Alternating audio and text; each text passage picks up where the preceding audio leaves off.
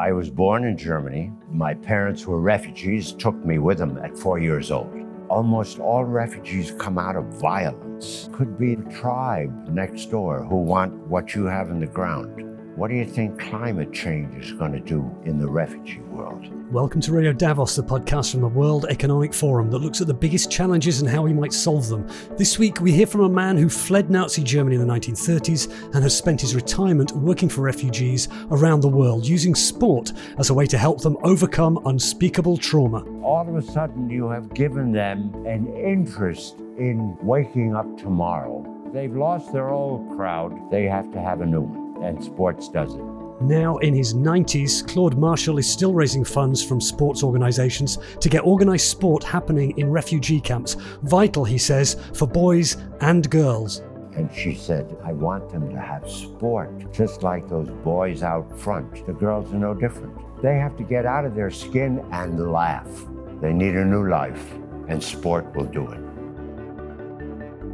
Subscribe to Radio Davos wherever you get your podcasts or visit wef.ch slash podcasts where you'll also find our sister programs, Meet the Leader, Agenda Dialogues, and the World Economic Forum Book Club podcast. I'm Robin Pomeroy, podcast editor at the World Economic Forum, and with this look at refugees, sport, and volunteering in your 90s. Don't close your eyes. This is Radio Davos. Around the world, there are well over 100 million people who've been forced to flee their homes, and of them, about 35 million are refugees, people who have fled to another country. Put yourself in their shoes. What would you hope to find once you reached the relative safety of a refugee camp? Shelter, food, but what else? Today's guest is someone who's been a volunteer consultant to the UNHCR, the UN Refugee Agency, since 1993, raising funds for refugees. With that money, he aims to provide them with sports facilities.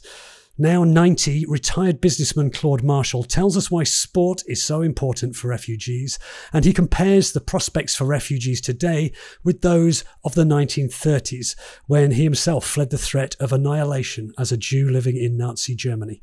I spoke to Claude when he came into the World Economic Forum office in Geneva, the city where he lives, a few weeks ago, and started by asking him how he first got into volunteering for the UN Refugee Agency. It's a long story, and I'm going to make it short. I was born in Germany. My parents were refugees, took me with them at four years old. We came to the United States. My education was totally in the United States. I'm an engineer by education. And I got a job as an engineer with General Electric and then quickly, found strange, with an advertising public relations consultancy in New York that had a lot of clients who made technical products. So they wanted somebody who understood even a low degree of technology. Most of my colleagues had no science background whatsoever. And I did that. And one day, my boss said to me, We're going to move you to Geneva because you speak German. Your wife is German. But I said, Harold, Geneva speaks French. He says French, German, it's all the same. But of course, he wasn't so dumb about that. He did it to pull my leg.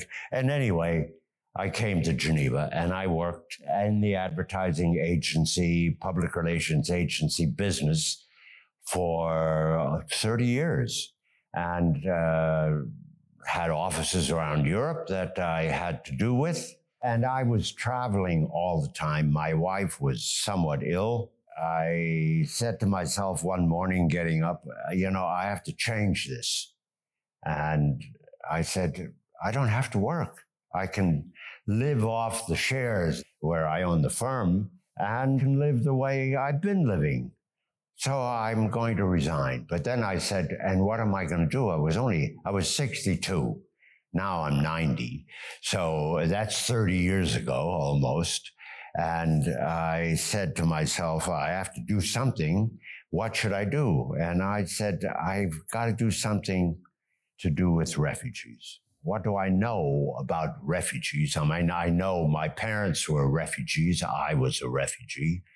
And then I saw that Sadako Ogata, who at the time, Japanese diplomat, was the high commissioner for the UN Refugee Agency. And I saw that she was giving a talk to a group that I belonged to, not had nothing to do with refugees. And I heard her speak, and I said to myself, "That's what I'd like to do. I'd like to join that." And serendipity moved in. I went to a dinner party, and Mrs. Ogata was sitting next to me. Well, uh, you know, I asked a question. You don't remember my asking a question at your speech, but I was very interested. I would like to work for you. And she said, Well, tell me about your background. So I gave her my background. And then she started to talk about what I might be doing. And she looked at me and said, And what kind of salary requirements do you have? And I said, None. She said, You're hired. And I said, Okay. And that was like a Friday. And on a Monday, I started work with UNHCR. So there's how I became a voluntary consultant. The beauty of being a voluntary consultant is that when the weather is nice out and it's a nice afternoon and I want to play tennis at the local club here, I don't have to ask too many people if I can leave, if I do my work. And on the days that you are doing your work, what is it that you actually do over those 30 years? What kind of things have you done with the UNHCR? The first thing that Mrs. Ogata said to me, she said, go to the geographical bureaus, the offices that run regions of the world for refugees, and see what they have in projects that corporations, foundations, wealthy individuals might want to support. So I, I did that. And of course, 99.9% of our income came from states, governments. And the idea of private sector fundraising was totally new to all these people I spoke with. And so I looked through like education and I see that they had to build four schools for X amount of money. And I said, maybe I could convince a corporation to support one school. And then on the way out, they said, Marshall, get us some money for sports. I said, get you money for sports? Don't the kids do sports anyway? Yes, sports and play. Play is natural. So they run around, yes, but there's nothing organized. And that's what I'm talking about, they said to me. We're talking about organized sport, safe sport in a safe place. From that moment on, I said to Mrs. Ogata, I said, I have a new job. She said, You're no longer in fund, you don't want to do fundraising? Yes, I do. But now I'm going to concentrate only on trying to build sports. There was no sports department at UNHCR. So the management who heard about what I was doing said, Do it. We need it. The kids need it. And it's missing because we use all our money we get from states to keep refugees alive and comfortable to a degree. And sports has always been an extra. So if you can get money for sports and get the sports organizations of this world to do something for us, that's what we want. Again, a long story short, I went along this beautiful lake. And from Geneva down to Lausanne, there are many athletic federations whom I knocked on doors and said, we need volleyball courts, we need volleyballs, nets, go to the basketball federation. We have camps that have mud, but no cement for outdoor court. Can you supply it? Yes. What difference do you think sport makes to refugees to have that in refugee camps? It's very simple. Most of the refugee youth have not been in the camp very long. Some have, but many have not. You talk to these young people, and they are totally at loose ends. They have gone through hell to get to the safety of a UNHCR refugee camp. If it's one thing they are, it's safe. they've lost their parents. They are maybe eight, nine, ten years old and heads alone toward another place that's going to take him or her two or three days to get there. And when they get to the camp, as I said, they arrive, their framework of life is gone. So they're totally at loose ends. And a sport program where they meet other kids, their age group, and they uh, get together and they play football or they play basketball or play volleyball, taekwondo or judo. It depends on the kind of teachers that are around. You've made a new life for them. Not that they are going to become sports people, but all of a sudden you have given them an interest in waking up tomorrow. They've, they've lost their old crowd. They have to have a new one. And sports does it. So you've spent time with some of these children. What impression have they made on you? Can you think of some places or some individuals who've made a real impression on you? Well, they make an enormous impression on me. I was in a situation when the Olympic Committee funded to take the boulders out of the field. And then they gave us money to get some volleyball or make a football pitch out of it. They had organized with us a bunch of boys of different ages to play these sports from nine in the morning till five at night. This was in Kenya. The Olympic Committee people that I worked with asked me, could they come down and look? So they came down and we watched these boys playing all day long. All of a sudden, I got a tap on my shoulder by a young woman, and she said, Mr. Marshall, Miss Gladys would like to see you. Miss Gladys is a refugee from South Sudan uh, and she is in charge of teenage girls. We came into a hut, and in the middle of the hut was a round table, and there were about eight to 12 youngish girls. And the girls were knitting, sewing, and crocheting. So after two or three minutes of dead quiet, she looked at me, Miss Gladys did, and said, Mr. Marshall, what have you heard here? I knew I was being set up for some kind of a jab. She said, Did you hear the girls talking to each other? Not a word. She said, They have arrived in the camp in Kenya from three or four weeks ago to three or four months ago.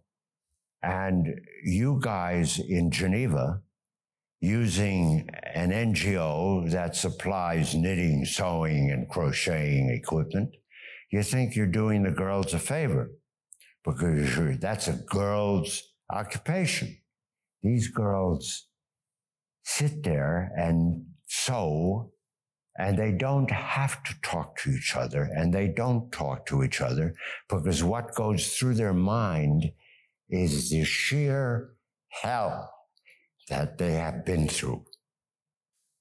And she said, if I asked any of these girls to tell you what they've been through to get to this camp, you wouldn't sleep for a month.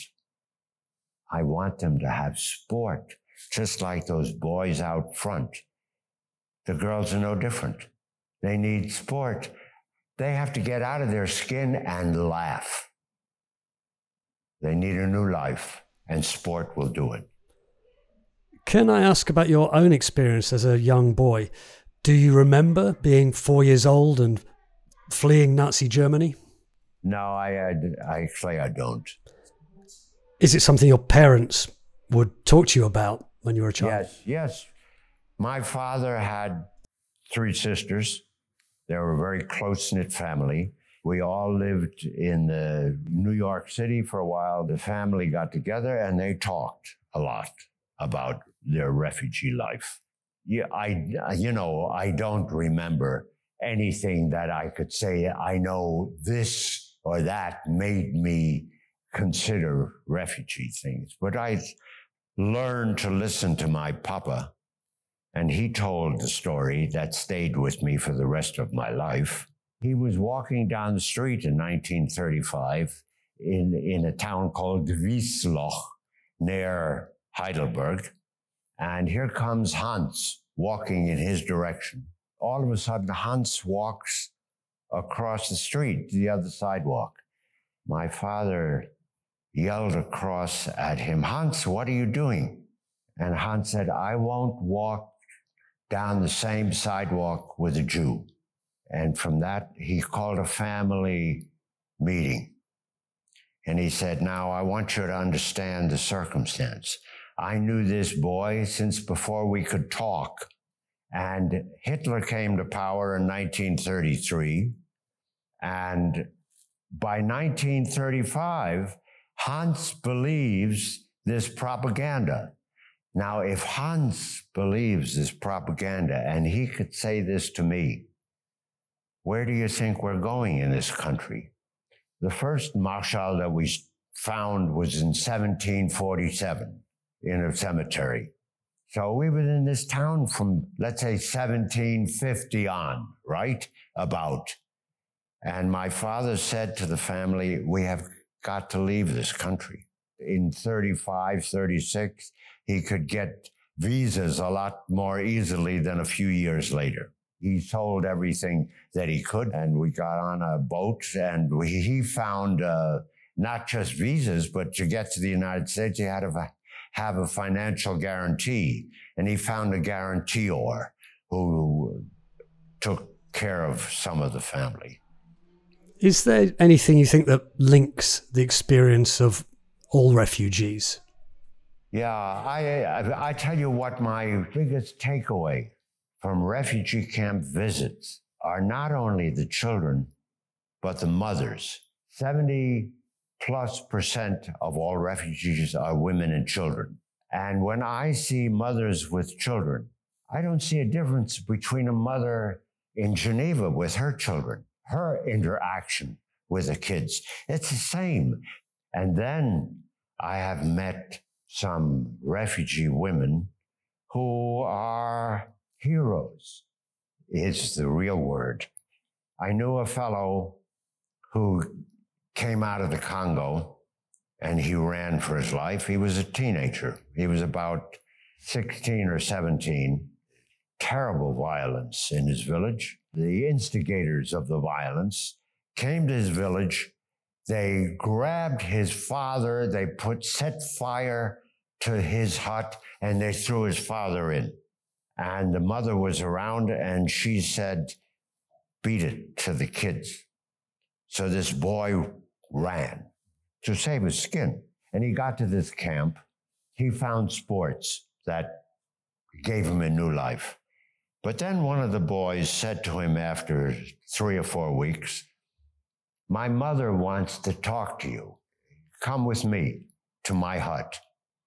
He had two or three siblings mother was alone, the father wasn't around any longer. And he introduces, the young man introduces his new friend, the, the new refugee, to his mother. And the mother says, Welcome. She says, I want you to eat with us.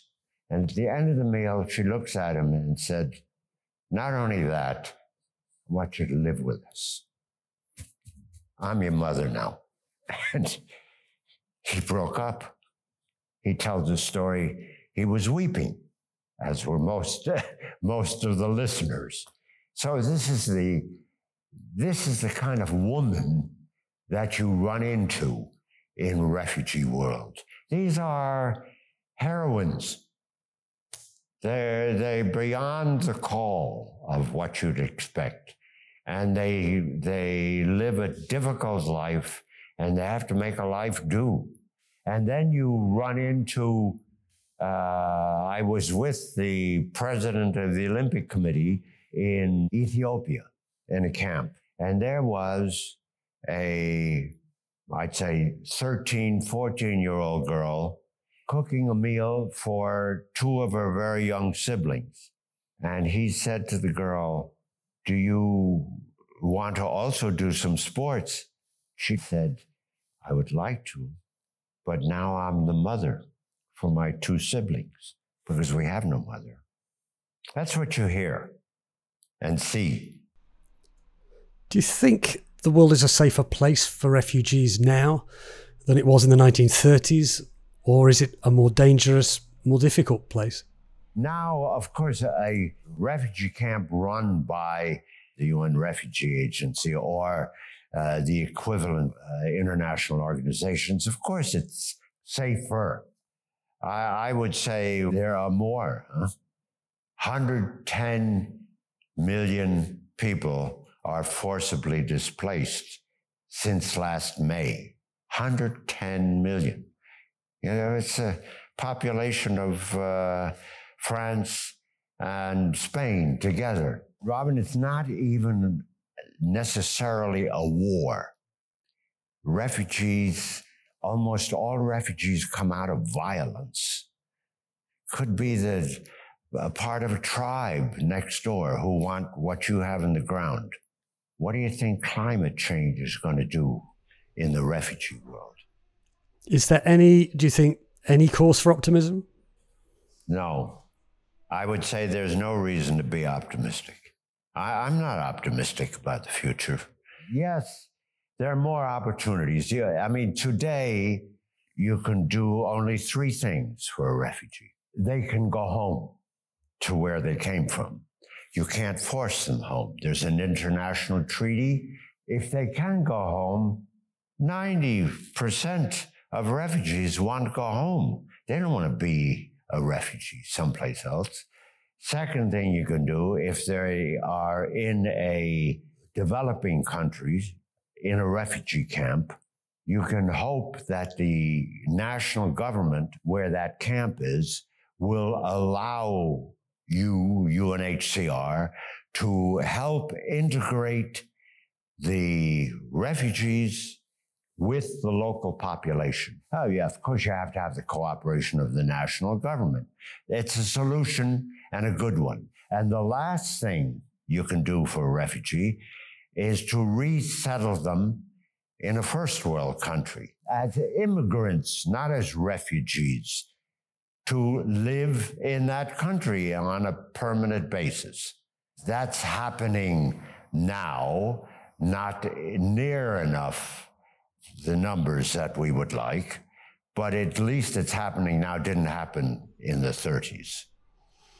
The sentiment towards refugees is often not great. There's a reluctance to take in refugees or irregular migrants across Europe or those going north into the United States. People who live in those places are often resentful. They want to send people back. What would you say to those people who maybe have understandable concerns as well? What would you like them to know from your experience, both as a, both as a refugee yourself and from the work you've done around the world with refugees? I would tell these people there's very little you can do about it. We are living in a world of people movement, and it will continue and it will get more and more. Climate change will make a difference. We'll have more refugees. A population in a wealthy world, which we live in, will have to accept the idea that you're going to have an immigration of refugees, not migrants, but refugees who had to flee for their life in order to be saved. Migrants is another story, but they that they will have to be accepted. Plus, you have to talk about the pluses. These are people who have much to give to the civilization of that country. Most countries today have been made up of refugees. Look at this Switzerland. Uh, you have an aging population in most of the Western world. You need people to work. The refugees want to work. You can spread all kinds of lies about refugees. And if no one challenges these lies, they stay. People will say, well, they're all criminals. The crime, the crimes of refugees against a national population based on population numbers is considerably less with refugees than it is with the national population.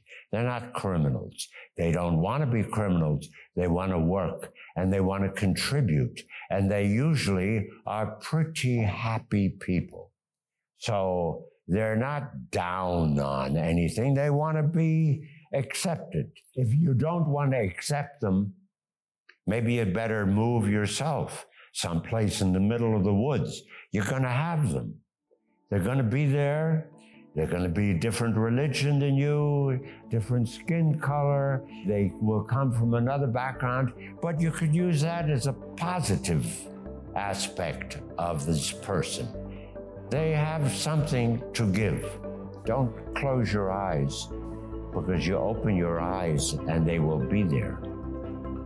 Claude Marshall, who volunteers for the UNHCR. Please subscribe to Radio Davos wherever you get your podcasts, and please leave us a rating or a review on whichever app you use to get podcasts. And you can find me talking about podcasts on the World Economic Forum Podcast Club. Look for that on Facebook. This episode of Radio Davos was written and presented by me, Robin Pomeroy. Editing was by Jere Johansson. Studio production was by Gareth Nolan. We'll be back next week, but for now, thanks to you for listening, and goodbye.